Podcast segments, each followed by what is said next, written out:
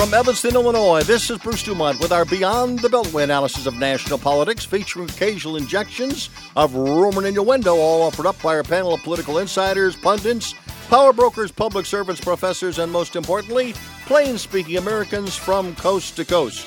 Tonight featuring commentary by progressive college professor Mark Cassello, Republican attorney Josh Cantrell, conservative Karen Singerman from the American Freedom Alliance, Republican reputation partner expert Nick Calm, program director Mark Carbonaro from Power Talk 1460 in Salinas, California, and libertarian Bruno Behrend, as well as special guest psychologist Christina Biederman, and she is an assistant clinical professor of psychology, at Adler University in Chicago. Phone lines open at 1-800-723-8289. We're coming to you from our new home at WCGO, our flagship station here in Evanston, Illinois. And we obviously have been shut out of our studios in Chicago, as well as every other broadcaster in America. So we're doing the program tonight from Evanston, Illinois, and also we should mention that just as we did last week,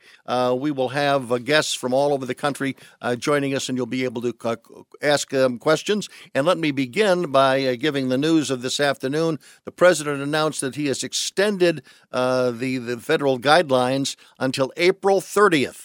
So again, our lives are going to be significantly changed until April 30th. That was a decision made in consultation after discussion with the scientists. And again, the news this past week, insofar as the special coronavirus stats in the United States, 1 week ago, there were 25,489 cases in the United States. As of yesterday, 121,478 cases. 1 week ago, we had 307 confirmed deaths in the United States, and as of yesterday, 2,026 deaths. And again, there were 18 more in the state of Illinois, and other states were reporting increases. We begin tonight with our panel, and I want to mention very quickly that we have Mark Cassello, we have Karen Singerman, and we have Josh Cantrell with us in hour number one. And let me begin by turning to you. Karen, let me go to you out in California. How has this situation in Los Angeles, which has been a little more restrictive than other parts of the country, how is it playing in California? And are the folks out there, are they agreeing with Governor Newsom, or are they getting a little bit antsy already? I think people are extremely antsy, and we were the first to go on lockdown, I believe, and it really came as a shock in a way. And we're very used to our freedoms here in California, and we treasure them, and this is the land where anything goes. At the same time, though, Governor Newsom, we expect draconian measures from him, generally speaking. So when these came down, even if one agreed with the idea of safer at home, it still struck something in a lot of us that said this is there's a rebellious spirit, even understanding what has to happen. Josh Cantrell, back here in Chicago, how do you feel that it's playing with your friends? And there's been, in Chicago, we're dealing with what the president tells us, what Governor Pritzker tells us, and what Lori Lightfoot, the mayor of Chicago, is telling us. Are there some missed signals between those three political leaders to those living in Chicago, Illinois? There's no doubt that there is. What we have is a governor who seems to be intent on using every opportunity to bash the president instead of work with the president. And that's a real shame. And it's, I think, hurting us here in Illinois. Now, by the way, I would say our mayor is following the governor's lead. Mark Cassello, you are a progressive. You're a college professor. You work in Indiana, but also you live in Chicago. What's your reaction to whether the political signals that we're getting here are mixed? Well, I would applaud Governor Pritzker for the steps he's taken. I think this week, the Mayor Lightfoot of Chicago shut down Chicago's iconic beaches and the citywide trails. You just had people congregating, and so I think the coordination there is good. What I'm depressed about or saddened about is a lack of a holistic view coming from the federal government. I don't hear the comprehensive plan coming fully articulated from the administration. I see there's a lot of pieces moving, but I worry that it's not a holistic plan at this point. Okay, we've got the president saying it's going to be, and he's extending it to April 30th. Some Democrats, many Democrats, and many in the media were just hysterical this week when the president suggested that he had a hope that maybe he could get things open by Easter. And then the discussion between is the president going to listen to the scientists, or is he going to listen to his political advisor? It seems to me that the president, at least in recent weeks, has been consistent, Karen. He's going to listen to the scientists. I think what he has to do is listen to all of it, talking about holistic. This is a health issue. It's an economic issue. It's a mental health issue. It's a societal issue. It's a freedom issue. And the only person who can make those calls in how to balance all that is the president. It's not simply an epidemiological issue. It's not simply an economic issue. You mentioned political. It's certainly not only a political issue. And I'm glad to see he's sort of putting politics aside. It's a matter of balancing all of these things. Mental health from being shut away from everybody isn't a trivial thing. Economic collapse isn't a trivial thing. How do you balance that versus X number of deaths when we keep hearing, I mean, any number of deaths is a horrible thing. I get that. But we keep hearing the models being revised downward. Nobody really knows what's going to happen. All we can watch is Italy, which as a completely different demographic from us and different conditions, different situations. So I think he is listening to the scientists, the epidemiologists. He's also listening to the people. He's listening to governors, mayors, and he's the only one who can really synthesize all of this and make that call. And I think he's doing a great job shifting as required. Josh, you're a conservative Republican. This $2.2 trillion federal bill that passed this week, were you satisfied with it? There was a lot of, liberal pork in there. But again, did it get to the level that it needs to get to deal with the problem? And how long is that money going to last? If this thing continues through April or May or 2 or 3 months from now, there's going to be maybe 2 or 3 other pieces of legislation that are going to be needed, right? Oh, this is just the start of it. And look, yes, it did have some liberal pork in there, but I have been a deficit hawk, but this is the time for the government to be spending money. So I did support it ultimately. And if we think that this is the last that we're going to see of stimulus, I think that's mistaken. If these measures continue and these lockdowns continue, the government is really the only answer. What I'm hoping for, to get back to Karen's point, is that the president listens not only to the scientists, but also listens to the economists, because I'm afraid that we're going to end up killing more people by killing the economy. Okay. When we come back, I want you to elaborate on that. 1-800-723-8029, wherever you're listening from coast to coast. Also give us a call or weigh in on Facebook. Comments coming in a minute. This message is from the National Council on Aging. Adults over age 60 are at higher risk for the COVID-19 coronavirus because they may have weaker immune systems or chronic health conditions. The Centers for Disease Control recommends older adults avoid crowds and people who are sick. Wash your hands and disinfect surfaces often. Keep a 2-week supply of food and medicine on hand. Learn more at ncoa.org. A few years ago, Steve Faircow's lungs were failing. I don't think I had more than a couple weeks to live. That's when Steve received a lung transplant, made possible by an organ donor. Now Steve can do things he never imagined, like climbing 94 floors to the top of a skyscraper. I never knew that breathing could feel this good. It's an incredible gift. What could you make possible as an organ, eye, and tissue donor? Leave behind the gift of life. Go to organdonor.gov, U.S. Department of Health and Human Services, Health Resources and Services Administration. Bruce Dumont back in Chicago. Thank you very much for joining us, actually in Evanston, Illinois, 1-800-723-8289. Wherever you're listening from coast to coast this evening, we have many people that are listening to this program that do not live in New York, California, or Chicago. So I would be very interested to know how the coronavirus virus is affecting you in your life. I mean, are you in a state that's been shut down or a city that's not been shut down? Are you worried that it's not that your governor should have been doing that? I'd be very interested. And the other bigger, broader question is, what is life going to be like after this? Because Dr. Fauci has said that it's possible that the next strain of coronavirus could come back this fall, or maybe it's going to come back next year. Now, if either of those things happen, what lessons have we learned, Mark?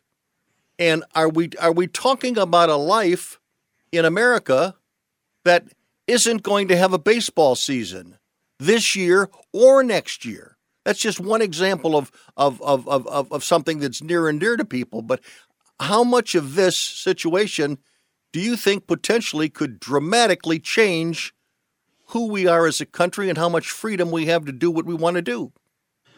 Yeah, and it's a very solemn occasion, Bruce, because in the next 24 hours, it's very likely we're going to surpass the number of deaths from 9/11 from coronavirus. Right. And so lessons we've learned, certainly the availability of testing, having testing, contact tracing, containment early.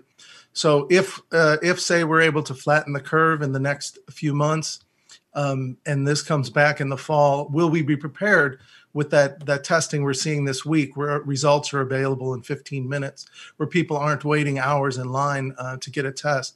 If we could really— That's Abbott Laboratories in North Chicago that announced that yesterday. The president referenced that at his coronavirus press conference today. Governor Pritzker of Illinois mentioned it yesterday as well, and The governor said something yesterday that I think he meant to be comforting, if you were listening in the state of Illinois, obviously, as I was. But he said that the president of Abbott Laboratories promised him that the first tests were all going to come. They were all going to come to Illinois. Josh, how do you react to that? I mean, on one hand, it's good to know that, but on the other hand, there may be other places, including in the state of Louisiana right now, that frankly may need it more than Illinois. Go ahead. Absolutely, Bruce. The tests should go where they're needed the most. Just since Abbott has a strong connection here to Illinois doesn't mean that it should come to Illinois first. And that's just another example of the governor's misfiring on this issue. The constant bashing of Trump, putting Illinois first. This is time to put America first and have the resources go where they should.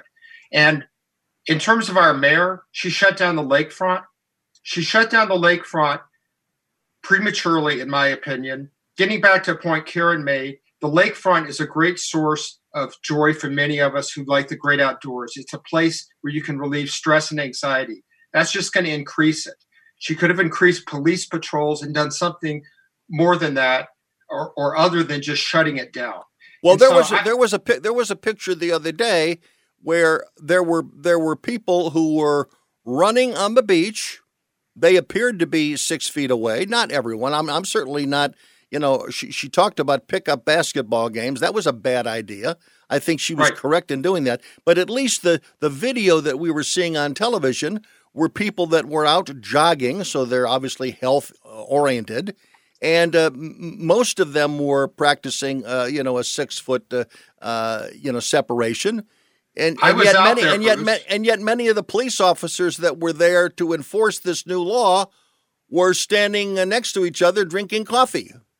Exactly. I was out there that day running, and everybody was keeping appropriate social distance, as was I. I think it was incredibly premature and unfortunate. Karen, back to you. I want to ask you to respond to the question I asked of Mark.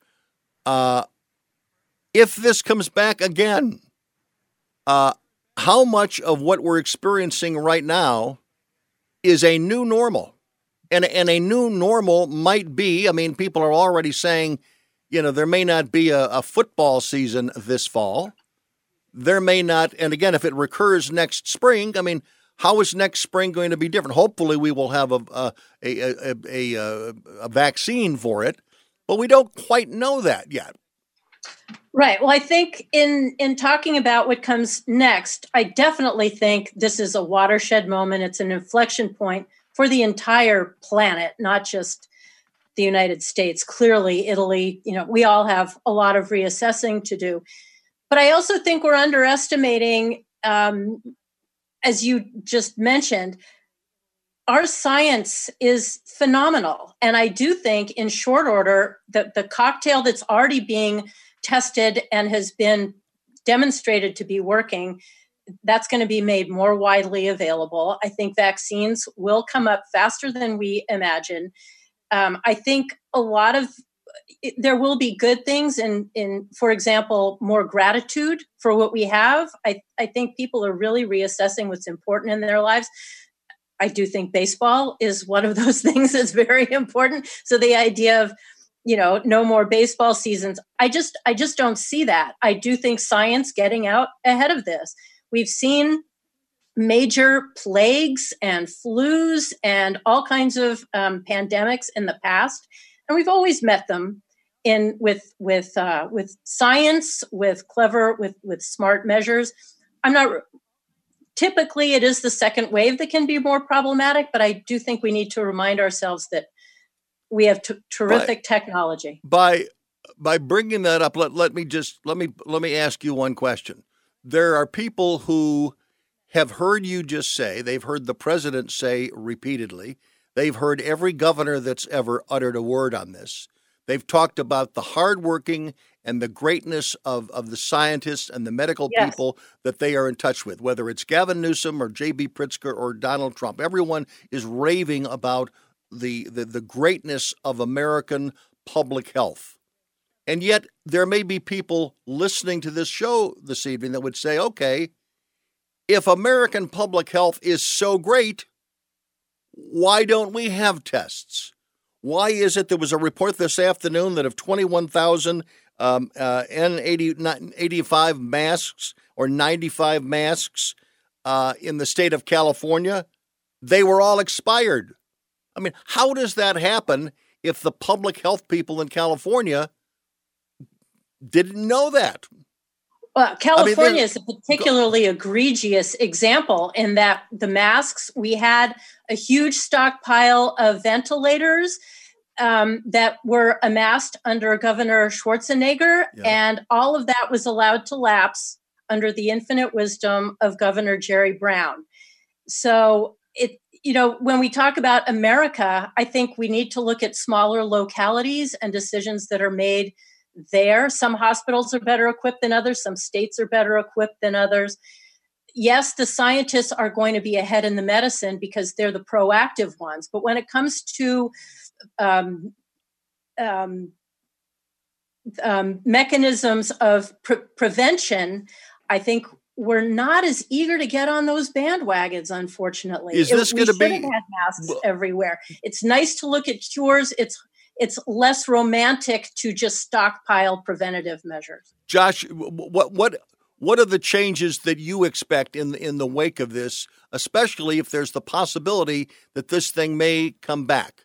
And I don't think that's being an alarmist to say that, because frankly, that's something that Dr. Fauci has suggested might happen. I agree with you that it's not alarmist to say that. Other scientists have said that as well. But what I would expect is that we would be better prepared to deal with the cost-benefit analysis of shutting everybody up and turning our economy off for weeks on end and threatening to send our economy into a Great Depression versus a more holistic approach to this. You know, the elderly, the vulnerable, maybe being in quarantine longer, but letting the rest of the country go about its lives. Look, we would be better off as a society from a standpoint of deaths if we got rid of the automobile. There have been 3.6 million people who have died in America since the automobile was invented. 102 people a day. That's just deaths. That's not injuries. So at some point, we've got to do that cost-benefit analysis, and I hope we're ready for that in the fall. Do you think enough people are taking it seriously, Mark? Yeah, and back to what Josh had said, I don't think the mayor was premature in closing down those beaches. People are not taking it seriously, Bruce. For example, I ventured out for the first time in over a week. The grocery stores are at capacity. The hardware stores are at capacity.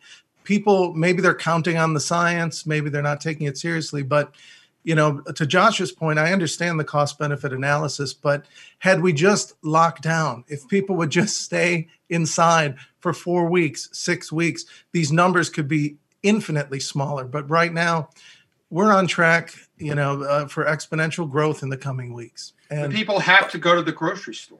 Right. There should be clear direction from the federal government. Go to the grocery store once per week or once every 2 weeks. There should be clear directives. By the way, let me just interject here that at the top of the hour, we're going to be joined by a clinical psychologist, and we're going to look at the psychological and the mental health that is being affected in this country by this lockdown in many parts of the country. What do you do if you're locked in your apartment all by yourself? Or what happens if you're locked in your apartment with someone you don't get along with? There's a lot of stress out there. We will be dealing with it with this doctor who's coming up at the top of the hour. We will continue in just a moment. Hi, this is Dr. Phil. The new coronavirus called COVID-19 is spreading in China and beyond. While CDC is working to stop the spread of the virus, we can all play a role in stopping this deadly disease. The CDC Foundation is a nonprofit organization supporting emergency response efforts in the United States and around the world. To get updates and learn how to protect friends and loved ones, find out how to help by going to cdcfoundation.org. Chris Domine is a husband, father, an athlete, even an Ironman. But 10 years ago, Chris's kidneys were failing. The doctor said, if you don't get a kidney transplant, you are going to die. Chris received a second chance, made possible by an organ donor. Your well-being changes from loss of hope to better times ahead. What could you make possible as an organ, eye, and tissue donor? Leave behind the gift of life. Go to organdonor.gov. U.S. Department of Health and Human Services, Health Resources and Services Administration. Bruce Dumont back in Evanston, Illinois. That is where we're doing this show from for probably the foreseeable future. At least we know now through the end of April. If you've not heard the president's announcement today, the coronavirus task force has recommended that the current federal guidelines be in effect until April 30th. And the Dr. Fauci suggested that we may hit a peak sometime during the month of April. So what we've heard by members of the administration, as well as members of the media, that this is likely to get worse before it gets better. It appears to be getting very bad in the state of Louisiana as we speak. There was 500 people who were at a tabernacle this afternoon in Baton Rouge. And again, some serious issues broke out there. And again, no one wants to put their finger on the Mardi Gras as the culprit yet. But again, certainly a lot of people went to New Orleans to celebrate. And again, they came back with something that they didn't want to come back with. We're going to take a moment now to introduce our guests. They're joining us from around the country. And let's start with Mark Cassello. Mark, give us about 15 seconds on who you are and where you're joining us from tonight. Hello, I'm an assistant professor of English and media communications at Calumet College of St. Joseph, joining you tonight from my house in the Pullman neighborhood of Chicago, Illinois.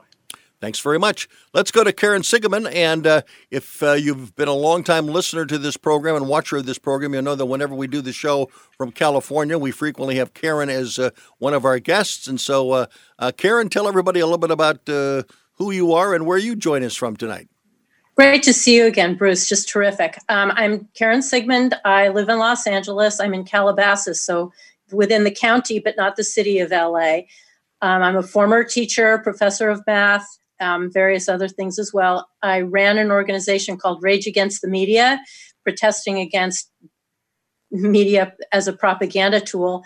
And now I'm president of an organization called the American Freedom Alliance. It's a nonprofit organization here in California. And what's their goal?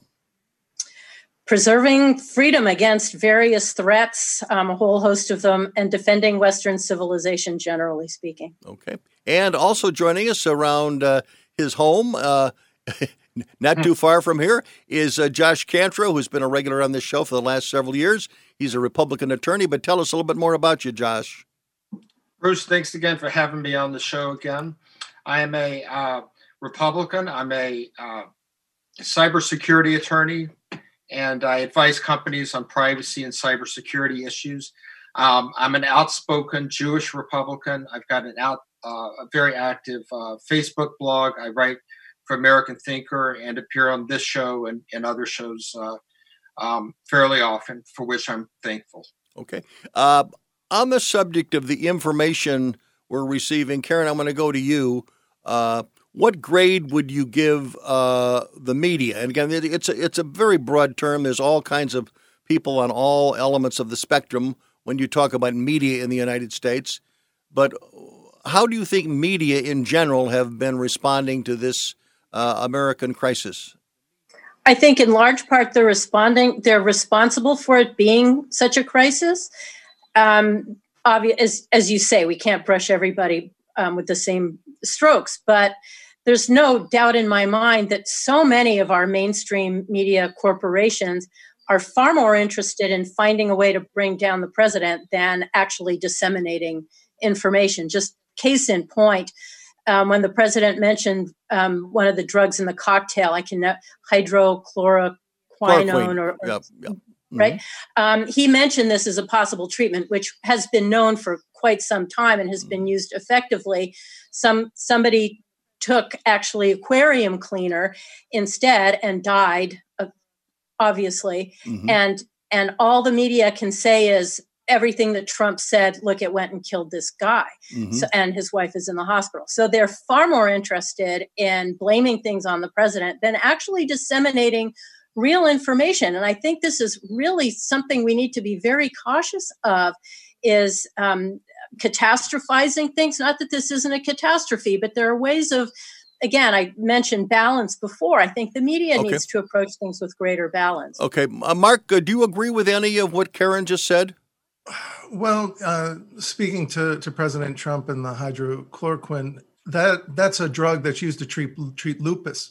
And so I know several people who have lupus who have no longer access to that drug because the president has brought it up sort of prematurely. As far as media coverage goes, a lot of these talking head discussions, I do agree that there's a lot of sensationalizing and blame placing, and this is not the time for that. The more effective shows I've seen were like the CNN town halls, where they bring in Dr. Fauci or they bring in Dr. Birx. Right, to Gupta. But yeah. Those have been helpful to me, those town hall style. But the commercial media, again, is making this into a conflict machine and really doing a disservice to the American people who need clear, direct information at this moment. A couple of weeks ago, NBC at the network level, Richard Engel did a major report, which was from a British-based scientist who came out with a very alarming projection as to the lethality of the disease. And again, he didn't find anybody in the United States to say that, but he found someone in England to say it. And then just last week, it was a big story. It was a big exclusive one-on-one. But last week, that same professor in England came back with a dramatically lowered interpretation of his findings. And that wasn't on the NBC News at all. I mean, it was because it had fallen into a narrative that this hydrochloroquine was going to be something that was being thrown out there. And I guess last week in New York, they had testing of 1,100 people. And I guess there were some more positive aspects of chloroquine in this treatment, along with the Z-Pak. But again, there wasn't too much reporting of that. But listen, folks, we have a caller on the line. We have several callers on the line. Let's go to them. Let's go to Joy, listening to us in Spokane, Washington, on KXLY. Go ahead, Joy. Do I get my 15 seconds to tell my story? Yes, go ahead. 15 seconds. Right. No. I was just talking to my son today, and we're in a very blessed situation, both of us, and so this may not be what's, common for most, but I live in Spokane, Washington, and he lives in San Jose, California, but he was thinking that this may have a much longer-term effect on the workplace. He works for Apple. He's been there for almost 11 years. And so they're all working from home. But he said that he felt like that in many cases that management could then see that they could trust their employees to work at home. Yeah. And obviously it's not going to be for every industry, but at least for high tech. And we are lifelong Democrats. Got it from my parents, got it from them. But he says, this can take us a step into some Green Deal kind of measures. The driving has been nothing. The noise pollution, the light pollution. Here in Spokane, we're seeing a real decrease in car accidents. And so I was trying to be very hopeful that perhaps companies could see that employees could work at home and maybe they stagger it so that in the future, half of the team comes 2 days a week, another comes 2 days a week. Or they work. Really Or they work 3 days a week, and they work 12 hours a day. Let's stay on the line. Go ahead, Josh. What is your reading on what Joy had to say about some of the workplace environment that might change in the wake of this? I think she's right. I think she made some good points there.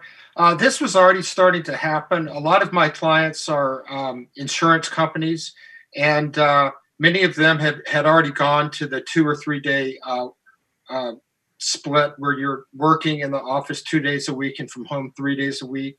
And I think that in my profession, the legal industry, we could see more of that as well.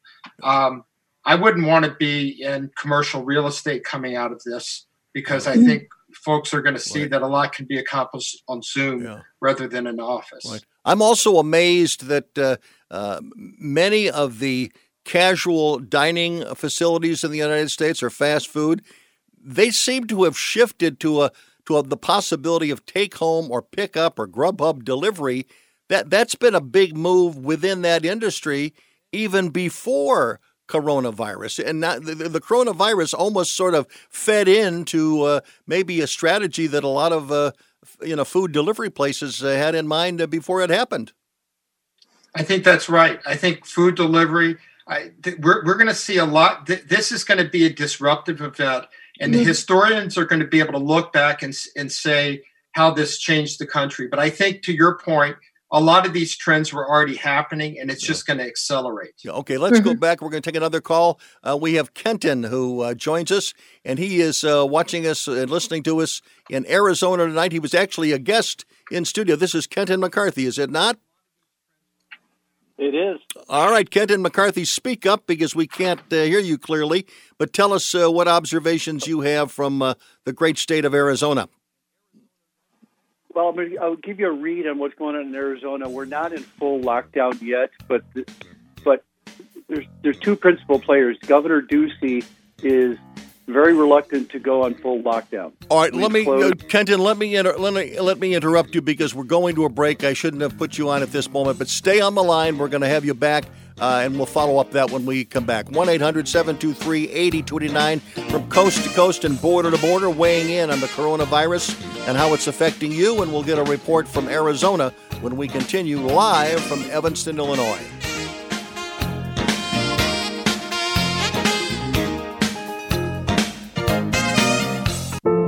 Every year, millions of Americans use opioids to manage pain. Pain can be unrelenting, overwhelming, and all-consuming. So why do so many of us try to manage pain only from the palm of our hands? Doctor-prescribed opioids are appropriate in some cases, but they just mask the pain. And reliance on opioids has led to the worst drug crisis in American history. That's why the CDC recommends safer alternatives, like physical therapy, to manage pain. Physical therapists treat pain through movement, hands-on care, and patient education. No warning labels required. And by increasing physical activity, you can also reduce your risk of other chronic diseases. Pain is personal, but treating pain takes teamwork. When it comes to your health, you have a choice. Choose more movement and better health. Choose physical therapy. Visit MoveForwardPT.com to find a physical therapist in your area. This message is brought to you by the American Physical Therapy Association. Bruce Dumont back in Evanston, Illinois. Thank you very much for joining us tonight. 1-800-723-8029 if you're watching us on Facebook or Facebook Live or YouTube. Also to have you, great to have you with us as well as we continue both the radio and the video version of this broadcast. Kenton McCarthy, who has been a long-time favorite on this program for many, many years, he joins us when he's in Chicago, but he's joining us in his home of Arizona at the moment, Phoenix, Arizona. And Kenton, you were about to give your assessment of the political situation in Arizona. Briefly, the political scene is this. You've got Senator Sinema, who is of the full lockdown school, and you've got Governor Ducey, who is he's hanging tough on the we can manage it without a lockdown. So they go back and forth on Twitter all day long. Okay? Because what does a partial lockdown? So you have a partial lockdown in the state? No, we don't have a full lockdown. We've closed restaurants, bars, gyms, parks, and trails are now starting to be monitored.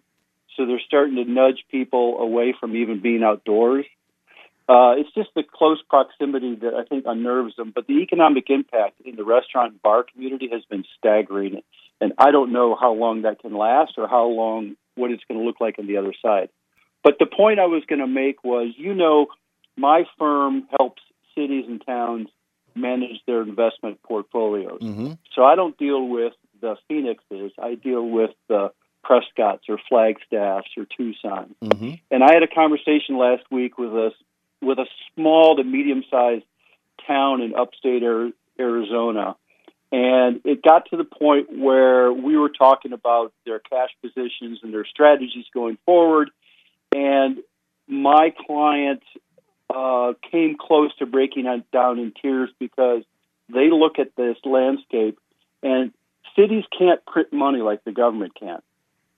Mm. They have to live with what comes in the door. Right. And if you're a city in Arizona that is deep on sales tax from tourists and shopping, you got to be looking and saying, how am I going to provide the infrastructure if my cash position is dwindling? Not every city is like Scottsdale that has $500 million in cash. They'll survive. But you've got small to medium-sized towns across the U.S. that don't have big holdings, don't have big portfolios, and rely on an economic activity to provide an infrastructure that keeps people safe and alive. So we've got to look at the knock-on effects of what a total lockdown looks like, mm-hmm, near-term and long-term. Well, I think that's one of the things that the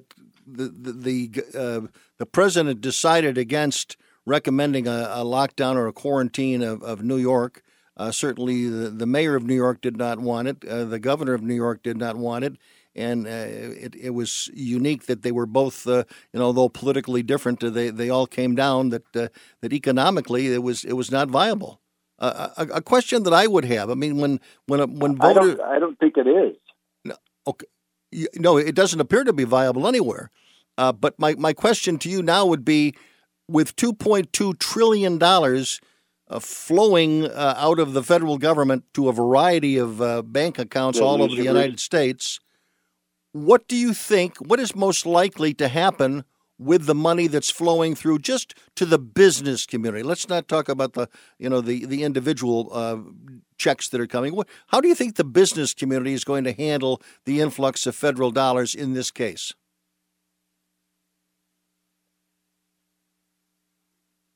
Are you there? Kenton is gone. Let me ask you, Josh, what's your answer to that question? Well, I think the business community, if you're looking at small businesses, this is a lifeline to keep them alive, to hopefully get them to the other side. Yeah. But again, as I said before, if this continues much longer, if these lockdowns continue, the shutdowns of the restaurant, I mean, they make maybe 10% of their money off takeout. There's going to have to be another infusion for these businesses. Yeah. Let's go to Larry in Myrtle Beach, South Carolina. Go ahead, Larry. You're on Beyond the Beltway. Good evening, Bruce. Just as a personal note to you, Bruce, I've always really enjoyed your show for years because you remind me very much of Tim Russert of Make the Press. Thank you. You're just even, level-headed, and down the middle, and I really enjoy that. Larry, let me just say, very quickly, that's one of the nicest things, one of the nicest compliments I have ever received in doing this program. But thank you very much. That means a great deal because I share your enthusiasm for the late great Tim Russert.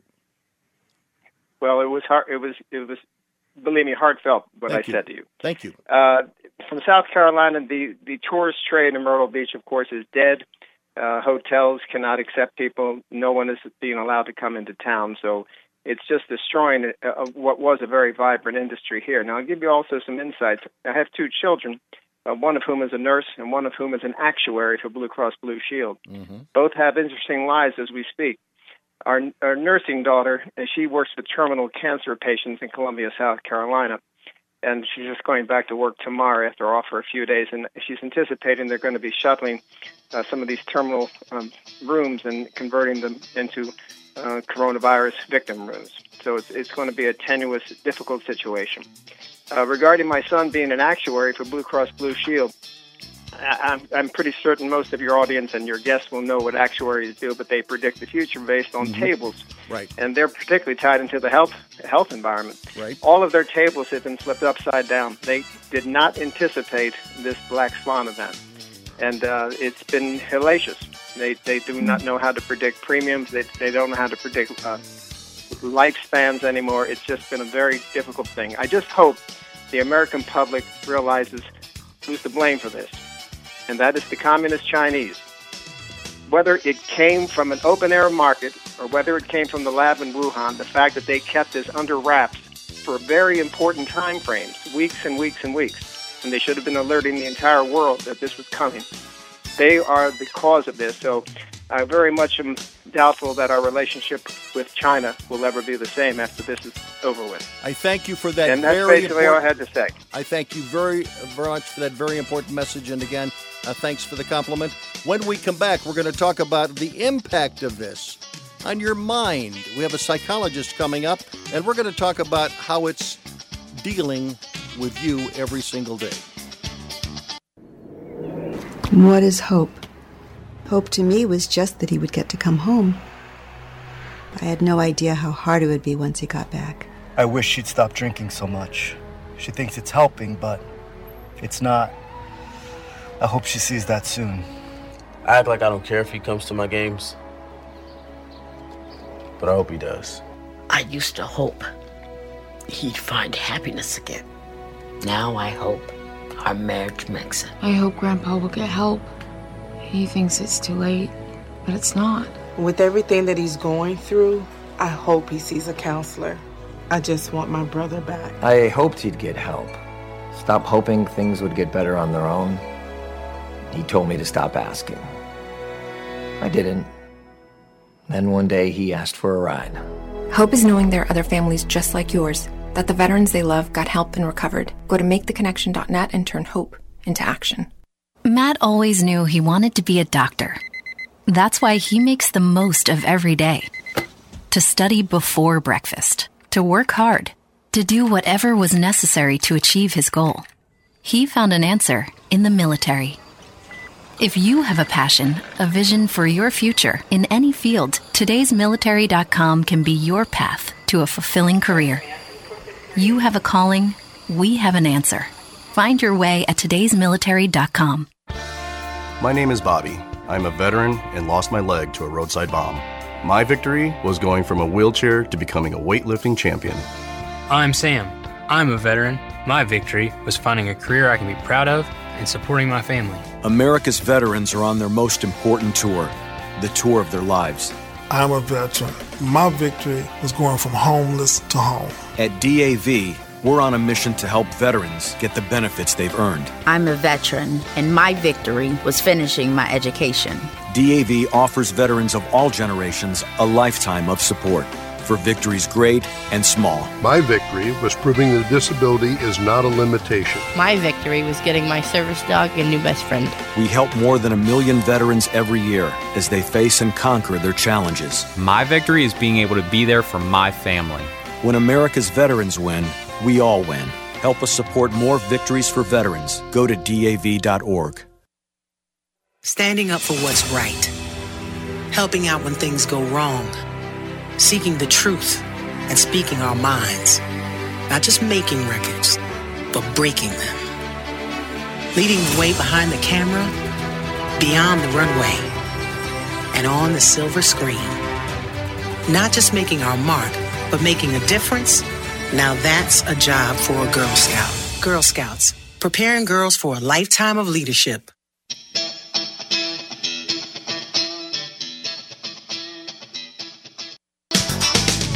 Back from Evanston, Illinois, the studios of WCGO, our new flagship, as we bring you a new and fresh Sunday night show live every Sunday night from coast to coast and border to border. Nothing in the can on this broadcast. And again, it used to be that we'd sit around the table, four people and I. We would just chat about whatever was in the news. Well, we can still do that, but we're doing it all via electronics and via Zoom, a new technology, which, again, I think if you bought Zoom stock a few months ago, that was probably a very good idea. If you did not hear the news earlier, the president has extended until April 30th the deadline, or the next deadline, to impose all of the federal restrictions dealing with coronavirus. Each individual state and mayor will have other things that they may want to add to it. We'll learn more about that as each day goes by. But again, most of the news, as well it should be, is based on the physical problem of the virus. But again, it has only been mentioned casually.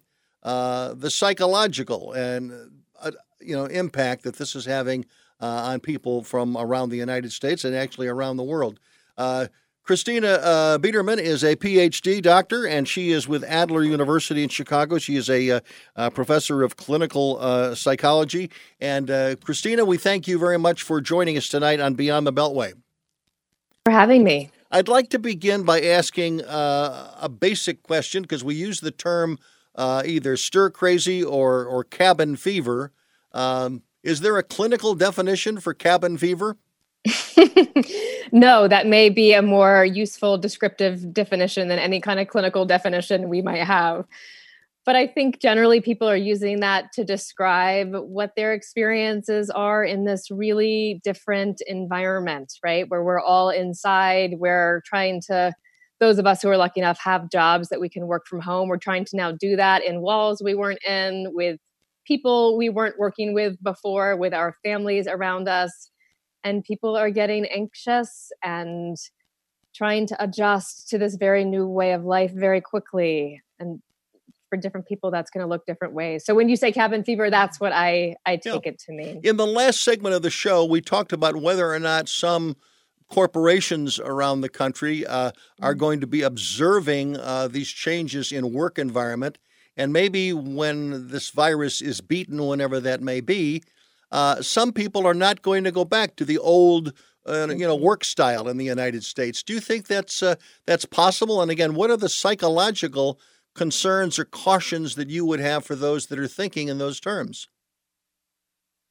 I do think that there is, it's a kind of fantasy to think that we're going to be returning to something. I think we are going to be finding a new normal. And part of that, I think, is going to be different work conditions. I mean, I think it may be a little premature to talk about silver linings, but I do think that people are finding new ways of work. And I presume that some of those ways will be better than they were before, whether that's for the workers, for the corporations, across the board, perhaps. Mm-hmm. So I do think that there will probably be long lasting changes.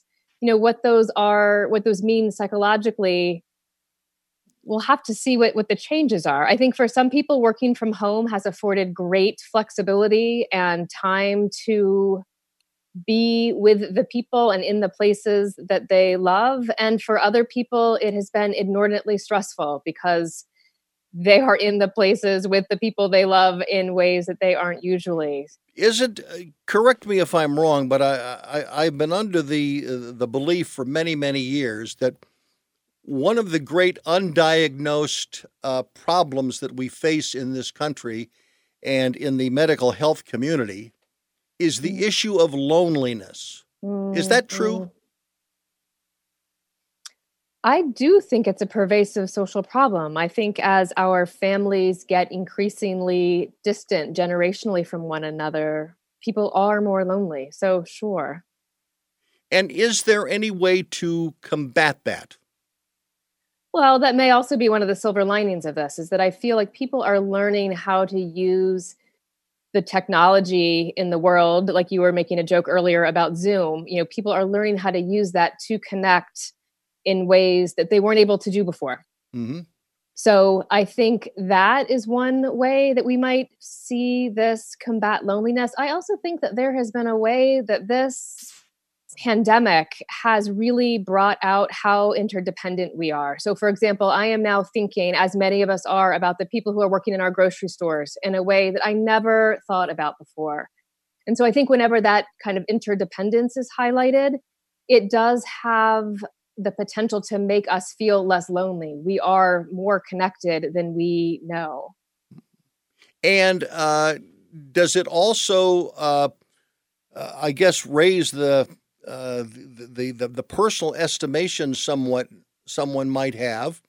Is because in many of these cases, these are professions that, again, as you said, nobody really thought much about. I mean, you know, when I went shopping, you know, last week at Jewel, I mean, I was watching all the clerks who had their masks on, and they were busy loading up the shelves, most of which were empty. And these were young people, obviously, going about their business. But, you know, I had never thought about, you know, the stock boy at the local Jewel of being part of this process of everybody surviving. Absolutely. Not even just a part, right? Like a sort of a central necessary piece. A key cog in the wheel.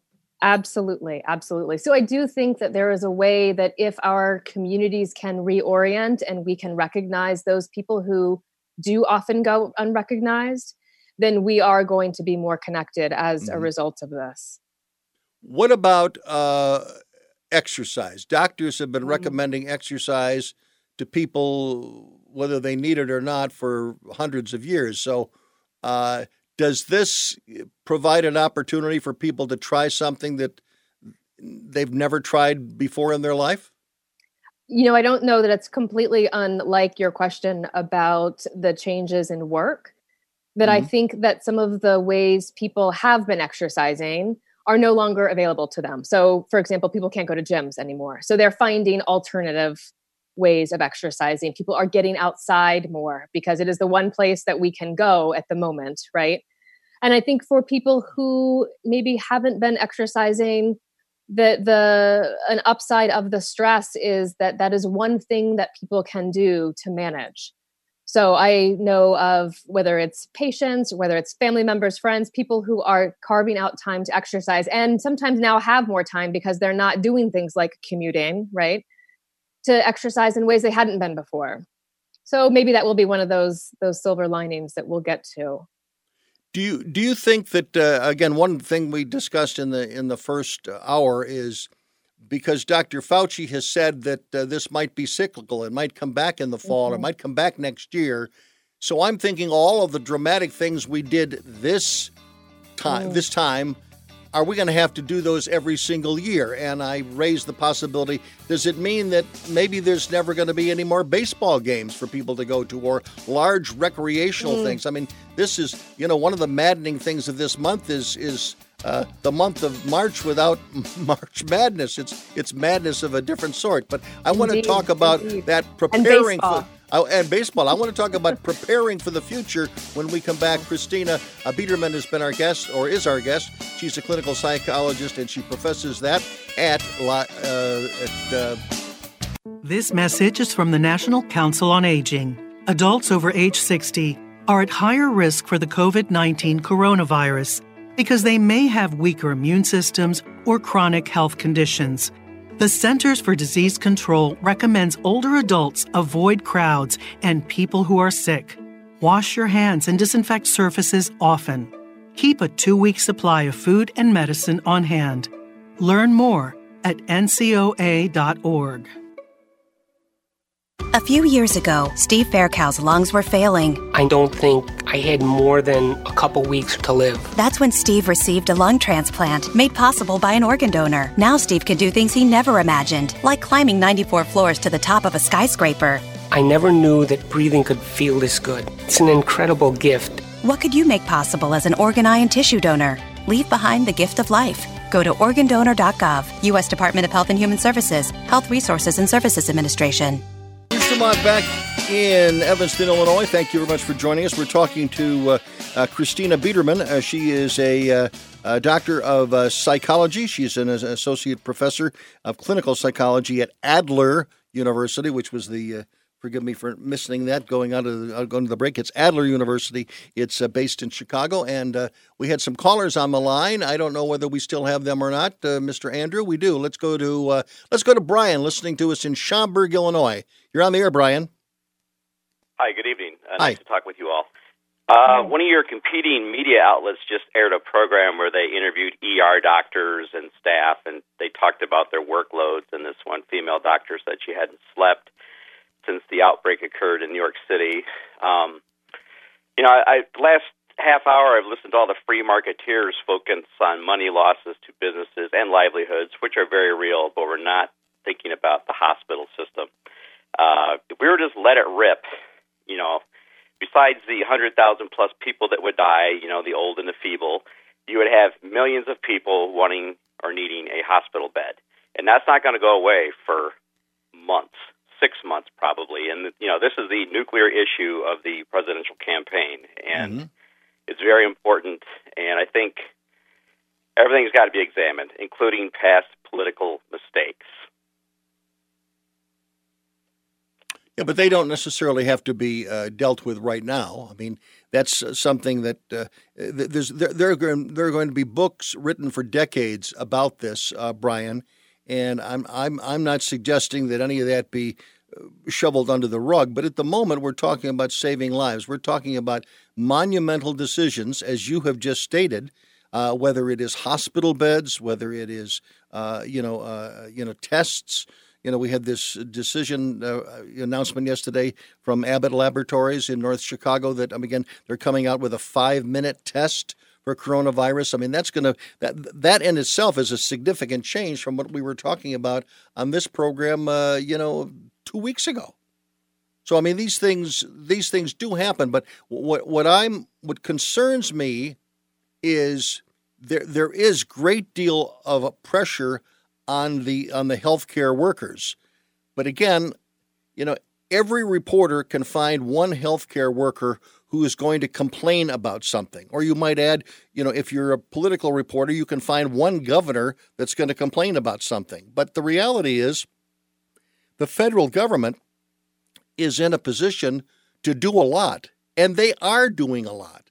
Now, they're not doing it as fast as everyone like. They're not doing it as fast as they would like. So again, can I make another statement? Sure, absolutely.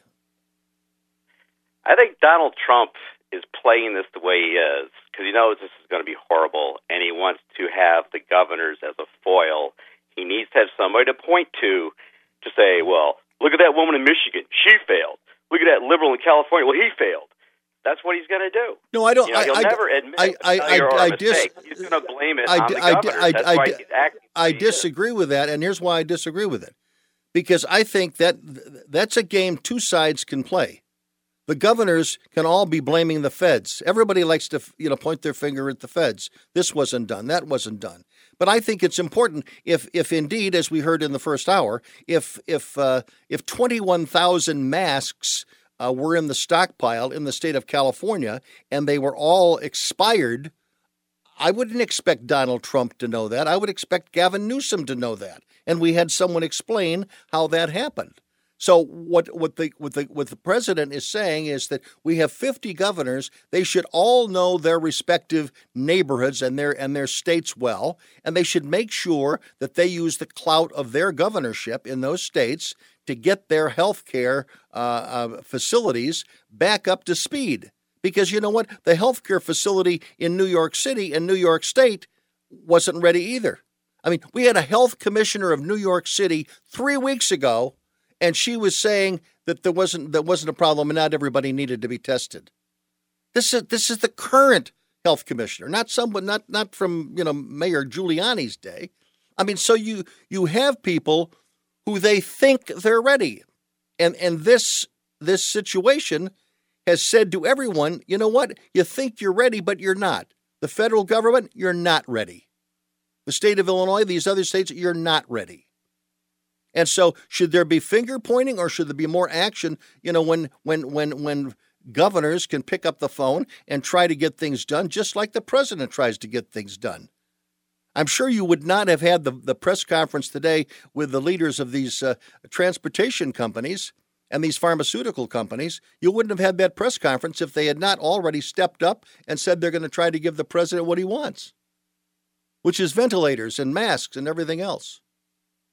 You know, let me jump in here from a kind of just a sort of thinking about this from a citizen's perspective and a kind of what is the cost of all of this on us as individuals perspective? Because I do think that as we are listening to all of this finger pointing, that it is a convenient place for us to put the ways in which we feel helpless and angry, people who have had access to medical care interrupted while they and their loved ones are potentially sick.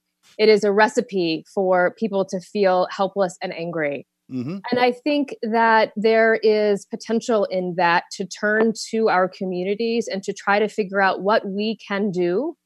In other words, there are greater political stations than any of us are going to be involved in. But I do think that one of the things that has come from this has been a kind of upsurgence of connection and community action that I would encourage people to consider joining, maybe in ways they wouldn't have before, as a means of getting a hold of this helplessness and anger. Because as you started before the break, you know, there is a good chance this may be cyclical. I'm not an epidemiologist. I don't know what this is going to look like, but I do think that we should all be preparing for more of a marathon than a sprint.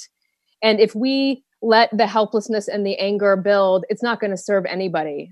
So I think how we can get that into our communities, how we can feel like we have some agency is paramount. I would put that up there with exercise and sleep and stress management. Because people would like to, they would like to know, and I think there would be a sense of satisfaction if they knew that other than washing your hands 4 or 5 or 6 times a day, what is it that I can do? Okay, I don't go to the restaurant, or if I go to a drive-through restaurant, I'm paying with credit. I mean, there are things you can do, but you know, in the big picture, it doesn't sound like much, but I guess if everybody does their part, it will add up to a lot. That's the hope, right? That's the hope. And that we would find some places where we could be creative and innovative in the faces of challenges we, as at least the generations that are alive now, haven't faced this before. Right. And so what might it look like, right? And can we get a boost from that would in some way counter the helplessness and the anger? Right. Let's go to David in San Francisco. He's listening on the internet. Go ahead, David. Well, thanks, Bruce, and your guest. I thinking from the psychological, there were a couple of different angles. You know, with a normal epidemic, slow and steady wins the race. Slow and steady wins the epidemic. Right. Keep wiping down the doorknobs and, you know, banisters and, you know, keep the place swept and clean, and you're pretty likely to not have any problems with it. But the psychological idea that you go to bed at night and almost every bit of the news is expounding on this, and people's fitful dreams and, along your guest's line, the psychological angle of this. If I remember right, the AMA long ago figured out that I think something like 80-85% of all disease is psychosomatic in origin. People do come down with diseases, but they basically worry themselves into one. So I'm wondering if she's got any advice about that.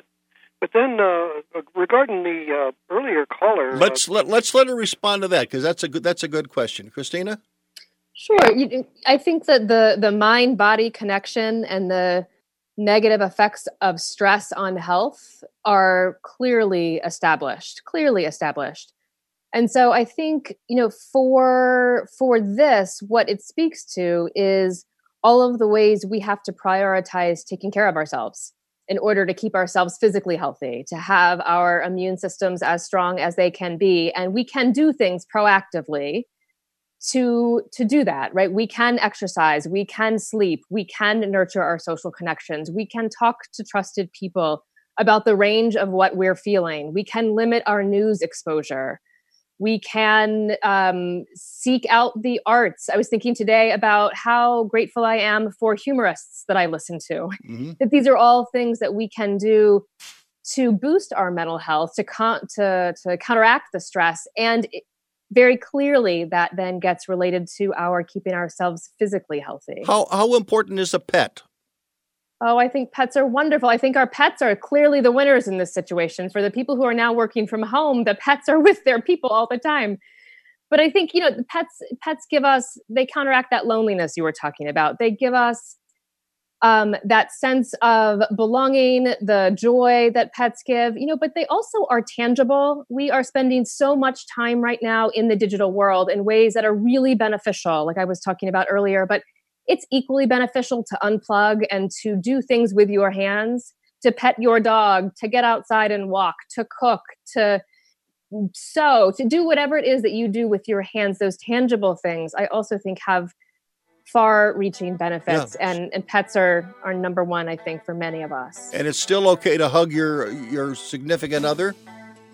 As far as I know, I think that's fine. I'm not a medical doctor, but I think as much as we can be with people, Dr. Fauci, they haven't touched that yet, but you see young lovers out there walking, holding their hand. You can only imagine what they're doing when they go home. But again, if they live together, maybe they're immune to each other. Again, Christina Biederman, thank you very much. She is with Adler University. She is an assistant professor of clinical psychology. Back with more in a moment. Hi, this is Dr. Phil. The new coronavirus called COVID-19 is spreading in China and beyond. While CDC is working to stop the spread of the virus, we can all play a role in stopping this deadly disease. The CDC Foundation is a nonprofit organization supporting emergency response efforts in the United States and around the world. To get updates and learn how to protect friends and loved ones, find out how to help by going to cdcfoundation.org. Chris Domine is a husband, father, an athlete, even an Ironman. But 10 years ago, Chris's kidneys were failing. The doctor said, if you don't get a kidney transplant, you are going to die. Chris received a second chance, made possible by an organ donor. Your well-being changes from loss of hope to better times ahead. What could you make possible as an organ, eye, and tissue donor? Leave behind the gift of life. Go to organdonor.gov. U.S. Department of Health and Human Services, Health Resources and Services Administration. Bruce Dumont back. We continue with Beyond the Beltway, and we are now joined by our guests, and we will see if they show up here. They're not on my screen at the moment, so I don't know whether we've got guests or not. Do we have guests? Mr. Andrew, well, he's saying 1 minute, we will have guests. Anyway, 1-800-723-8029 is the phone number. Wherever you're listening this evening, we'd love to get your thoughts as to how things are playing in your particular neighborhood. Most of the news has been about what's happening in New York City, and I want to get reaction from those around the country. I mean, is there too much discussion that this is about New York City? It is the epicenter. It's the largest state. It's where most of the deaths are. It's where a lot of the federal support is going to be going. And I understand that we have Mark Carbonaro on the line. So let's go to Mark Carbonaro. Andrew, can you hear us? Let's go to Mark Carbonaro. Mark, nice to have you with us. joining us from Salinas, California. You're on the air. How are you? Bruce, and actually I'm in Monterey at my home. The radio station is in Salinas. Okay. Well, you know, as I look out the window here, I can see the parade grounds where you endured forced marching many years ago as private. At Fort Ord, California. Well, that's good. Dumont at Fort Ord. Yeah. Mark, let me ask you, you're the program director for our affiliate out there. And my question to you is, are you, how is this playing with your listeners to your station and the people you run into every day? Are they, are they up for this wartime footing we have? I think most people are. From what I've run across, from talking to listeners, from social media interaction, people are taking this very seriously. When I look around Monterey, the streets are, for the most part, empty. There's a little bit of commercial activity going on during the day. The stores are certainly not crowded. You know, there's a handful of people when you go into a hardware store or a grocery store. So I think most people have taken it to heart. And while we have not had a lot of infections in this area, I think Monterey County alone is up to about 32 right now and one death.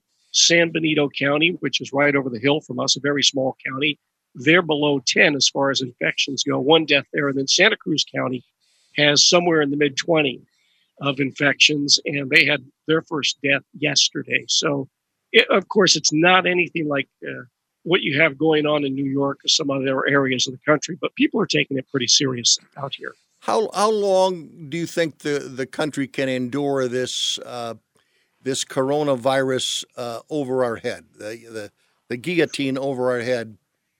Boy, the president said through the end of April. I mean, when you are talking to your friends and neighbors out there, are they saying this thing is going to be months, not just weeks? I think most people are expecting it to be weeks. They don't think the worst case scenario that we're going to be cooped up in our homes all the way through the summer. I think people are, they've kind of heard the talk about that once the weather warms up, that maybe that could have something of an effect. I don't know. We'll see, Bruce. Yeah. Okay. Let's go to Nick Calm joins us. Nick, thank you very much for being with us. You are basically here in Chicago, and also in real life, you run a company called Reputation Partners, and you improve the reputations of individuals and people. At this moment in time, who do you think needs to have their reputation improved the most? Well, I think it's a running battle a bit, Bruce. It's a running battle in terms of who it would be. Sometimes it's, unfortunately, President Trump. Other times, occasionally, it's various governors, the whole CDC response and everything else. I think it's a big part of it. And in this particular case, do you think that when you think of how long it will last, I mean, how long can people take it? Yeah, I think the big question is, what is $2 trillion that's being injected into the economy in a matter of weeks going to do? How much does that offset all of the things that have gone on with the shutdown? That's really a big question. And I think certainly a few more weeks would be it. I think beyond that, you're really going to be putting a huger stress on the economies and people's well-being. You were talking about social isolation. You were talking about psychological effects.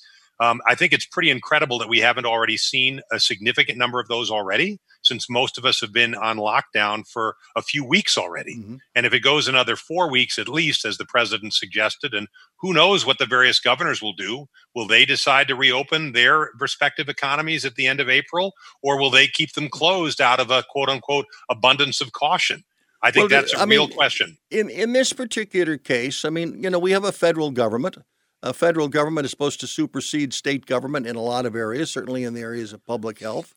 But, I mean, is this a situation where one size will not fit all? In fact, if you're living out in, Nevada or Montana or North or South Dakota, I mean, your state doesn't pop up very much on the discussion of the subject. But, I mean, is their solution different than Governor Cuomo or Governor DeSantis in Florida? Well, I don't think it can be, though, Bruce, because we're a very mobile country when we have air travel and we have interstate commerce and people move from place to place. It's not like 100 years ago where people didn't go more than 15 or 20 miles from where they grew up and lived. We're a very mobile country and people are traveling. I think that's should air travel be stopped to and from New York State, in your opinion, New York City? No, the same way they couldn't do the lockdown, the complete quarantine that Trump had speculated. Well, they could stop planes going to and from New York City. They could, but what's going to stop somebody from hopping in a car and driving to Philadelphia and getting on a plane? Well, Ben, Mark, what's your answer to that question? I don't think if most of these things are coming from New York City, I mean, certainly the governor of Florida has said, and the governor of Rhode Island, and also the governor of South Carolina has also said that, you know, we want to track people that are coming from New York City, and we want to quarantine them. Now, is that an extreme position, Mark? I don't know that it's an extreme position, but it'd be extremely difficult to do. I mean, obviously, from one standpoint, Bruce, it makes some sense, but at the same time, how do you really accomplish that, and at what cost? And at a certain point, you know, we have to weigh what does it cost us to do all this versus what's happened to our economy. And I'm sympathetic to what the president has been talking about trying to get the country moving again, because it takes tax dollars to fight this virus, this infection, and you got to have business moving to generate tax dollars to fund the social services and the medical care. So we're in a very, very tough spot. And then I also heard Dr. Birx talk about this yesterday, or actually this morning. Dr. Birx was talking about the fact that, hey, you know, we need the airports to be open so that medical personnel can be flown around the country so we can surge people to where they're needed at the moment. And if we shut down all commercial air travel and say, well, the only way you can get from point A to point B is going to be via charter or some type of private aircraft, how are you going to afford to do that on a regular basis? Do you think, and this question to you, Bruno Behrend joins us. Bruno, are you there? Can you hear us okay? I can hear you okay. Can you hear me? We can. And my question to you is, you are our libertarian on the program. And again, I am joyful in seeing and reading your Facebook posts just about every day. And you have many of them, and they're very to the point. And based on what you have written just in the last week, what's the biggest concern you have about the action of federal or state government in the last week? You know, first of all, I think it's fair to say that all of us are in uncharted waters right now. And instead of screaming at everybody and blaming everybody for what's going wrong, we should maybe take a step back and say that everything that's happening right now, it's not that we were caught unprepared. The entire system was, politicians were, but that this is a nasty little bug, and we don't really know what's going to happen to us and how it's going to happen. So I'm a little bit upset that they're doing these massive shutdowns of entire states as opposed to having the shutdowns be local. I think the president was right in shutting down travel with China. Maybe he could have done it a couple weeks earlier. I think the president was a little bit lackadaisical about how serious this could get and how fast it could get serious.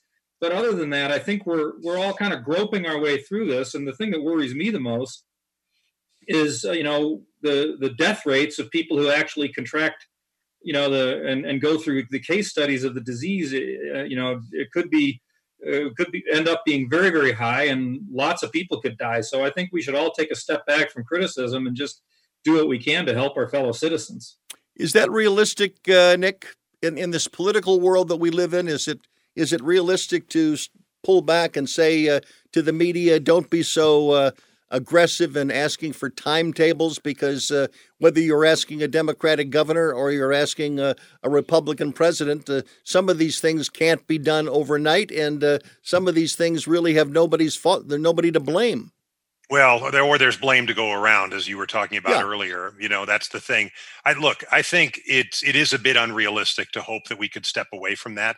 Frankly, one of my big disappointments in this is in the media and how they have taken the opportunity to question leaders and have asked some really pretty inane questions by and large. I think there have been some good pointed questions that have been asked. I think that's probably the area where things could improve the most. Certainly, Donald Trump is trying to avoid any disproportionate share of the blame. But there is, look, if there's going to be blame, you can blame the Bush administration, the Obama administration, certainly Trump, as Bruno was just talking about, and then various governors and even cities. I mean, you had Mayor de Blasio encouraging people to go out and socialize and everything else as recently as about 2 weeks ago. Yep. So there's plenty of opportunity to blame plenty of folks. It would be great for us to come together as a country, but it's an election year. People are trying to get advantage. People are trying to avoid, with tens of thousands and potentially more than that dying of this terrible virus, they are trying to avoid having a disproportionate share of the blame landing in their laps. Okay, we've got a break. 1-800-723-8029 from coast to coast and border to border. I'm Bruce Dumont. Thanks for joining us tonight on Beyond the Beltway. Every year, millions of Americans use opioids to manage pain. Pain can be unrelenting, overwhelming, and all-consuming. So why do so many of us try to manage pain only from the palm of our hands? Doctor-prescribed opioids are appropriate in some cases, but they just mask the pain. And reliance on opioids has led to the worst drug crisis in American history. That's why the CDC recommends safer alternatives, like physical therapy, to manage pain. Physical therapists treat pain through movement, hands-on care, and patient education. No warning labels required. And by increasing physical activity, you can also reduce your risk of other chronic diseases. Pain is personal, but treating pain takes teamwork. When it comes to your health, you have a choice. Choose more movement and better health. Choose physical therapy. Visit moveforwardpt.com to find a physical therapist in your area. This message is brought to you by the American Physical Therapy Association. Bruce Dumont back in Evanston, Illinois, and again we're talking with Nick Calm, and we're talking with Mark Carbonaro, who's out in Salinas, California, and also to Bruno Behrend, who is our card-carrying libertarian this evening. And Mark, going back to you, when you look at, I guess one of the things that's sort of pleasant out of this conversation is there's been a lot of finger-pointing in the past. But the governor of California and the president seem to be getting along. Yes. The governor of New York and the president seem to be getting along. There are some exceptions, but does that surprise you? And how is that playing in the highly partisan state of California? You know, it doesn't surprise me because I always expect that when we have situations that really could pose an existential threat to society, you know, to the very republic, if something like this got out of hand. The fact that these people are acting like grown-ups doesn't surprise me at all, and it's very encouraging. And I've even seen some people tone it down a little bit. However, on social, like when you talk to someone in person and say they're on the opposite end of the political aisle from you, and you start talking about this, they are more reasonable than, say, people happen to be on Facebook and chat. Right. Situations and so on. Or on talk radio. Yeah, or on talk radio for that matter, where, you know, people have just dug in their heels and nothing that the guy on the other side can ever make any sense or be right at all. And it really is a time for people just to take a step back and say, hey, you know, this is bigger than some of the petty arguments that we might have about certain policies. We really need to come together on this. Hey, Bruce, could I speak to this? Yes, you can. Go ahead. Yeah, I was just going to say, and I think I've talked about this as well on Facebook to Mark's point, you know, when I see governors publicly calling out the Trump administration during this, you know, again, I think it's unfortunate that the president is as reactive as he is on these issues. But it just seems so reckless to me, whether it's our own Governor Pritzker here or the governor of Michigan or whatnot. I totally get that they are concerned about having enough respirators and enough ventilators. But if you're going to deal with somebody who tends to counterpunch and you're in the midst of a pandemic, how does airing those grievances publicly protect the lives of your constituents? I have yet to hear anybody explain to me how that can be a good thing. Yes, it's a big deal about it privately to Vice President Pence, to other people, to FEMA, to the Army Corps of Engineers, privately to Donald Trump, but to stand up at press conferences, as we've seen some governors, notably not Governor Newsom, notably Lee, generally not Governor Cuomo. But when you have these other folks do it, and I'm taking it personally because I sit here, as you do, Bruce, here in Illinois, and Bruno as well, and I hear our governor sitting there publicly, repeatedly calling out the president. How does that protect people who live in the state? Or generally speaking, it's the federal government. He's done it by name in the past as well, but you're right. It seems to me that it's politics 101. You don't insult the person you need a favor from. Yes. In any walk of life, Right. But anyway, now let me ask you this, Bruno. I mentioned this earlier on the subject. Obviously, the president was very complimentary of Abbott Laboratories because they've come out with a 5-minute coronavirus test now, which Right. They're going to get out to market. I don't know how many they're going to be making, but they're getting it out to market. And Governor Pritzker said today that he had talked with them and that Illinois is at the top of the list. They're going to get the first tests. So, I mean, my question is, because he knows the guy and it's from Illinois, is that in the best spirit of, I mean, maybe Illinois doesn't need the tests as much as, let's say, Louisiana might need right now. I mean, yeah. I want them to come to Illinois, but, you know, to brag that, oh, they're going to come to Illinois first because, you know, they're made in Illinois. I mean, does he want other states to say the same thing? No, I think that's incredibly bad form. You know, if you take away all of the bad form that people have been playing, and the president has his own issues there as well, I think what's really interesting is that the rest of America is stepping up. All the American people are doing everything they can. And I think Abbott and here in Champaign, down in Champaign, they've developed a really fast respirator that they're trying to get put into production. And that was done in the University of Illinois Champaign-Urbana lab. I read the article today in the News Gazette.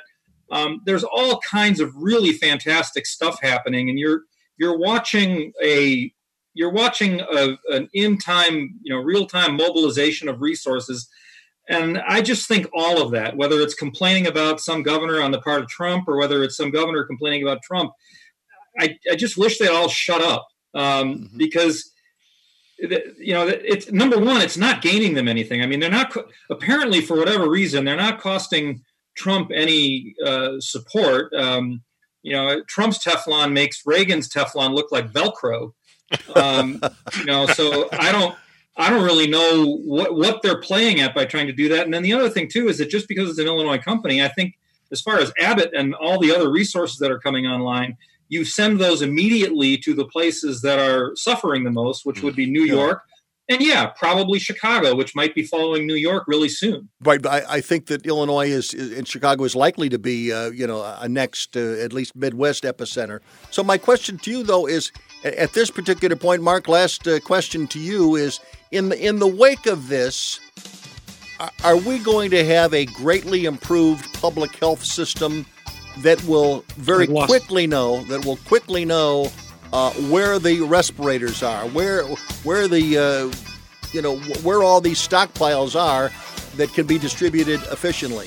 Is that going to come out of this? I need a 10-second answer. I would sure hope so, and I think it will. I think there'll be a lot of public pressure in that direction. Mark Carbonaro has been with us. He is the program director of the ever-popular Power Talk 1460 and 101 FM. That's in Salinas, California. That is part of the Beyond the Beltway radio network. Bruno Behrend has been our card-carrying libertarian. Nick Calm from Reputation Partners has joined us. Our thanks to Andrew Marshall for his assistance in the production of this program. I'm Bruce Dumont. Until next week, good night from Evanston, Illinois. Thanks, Bruce.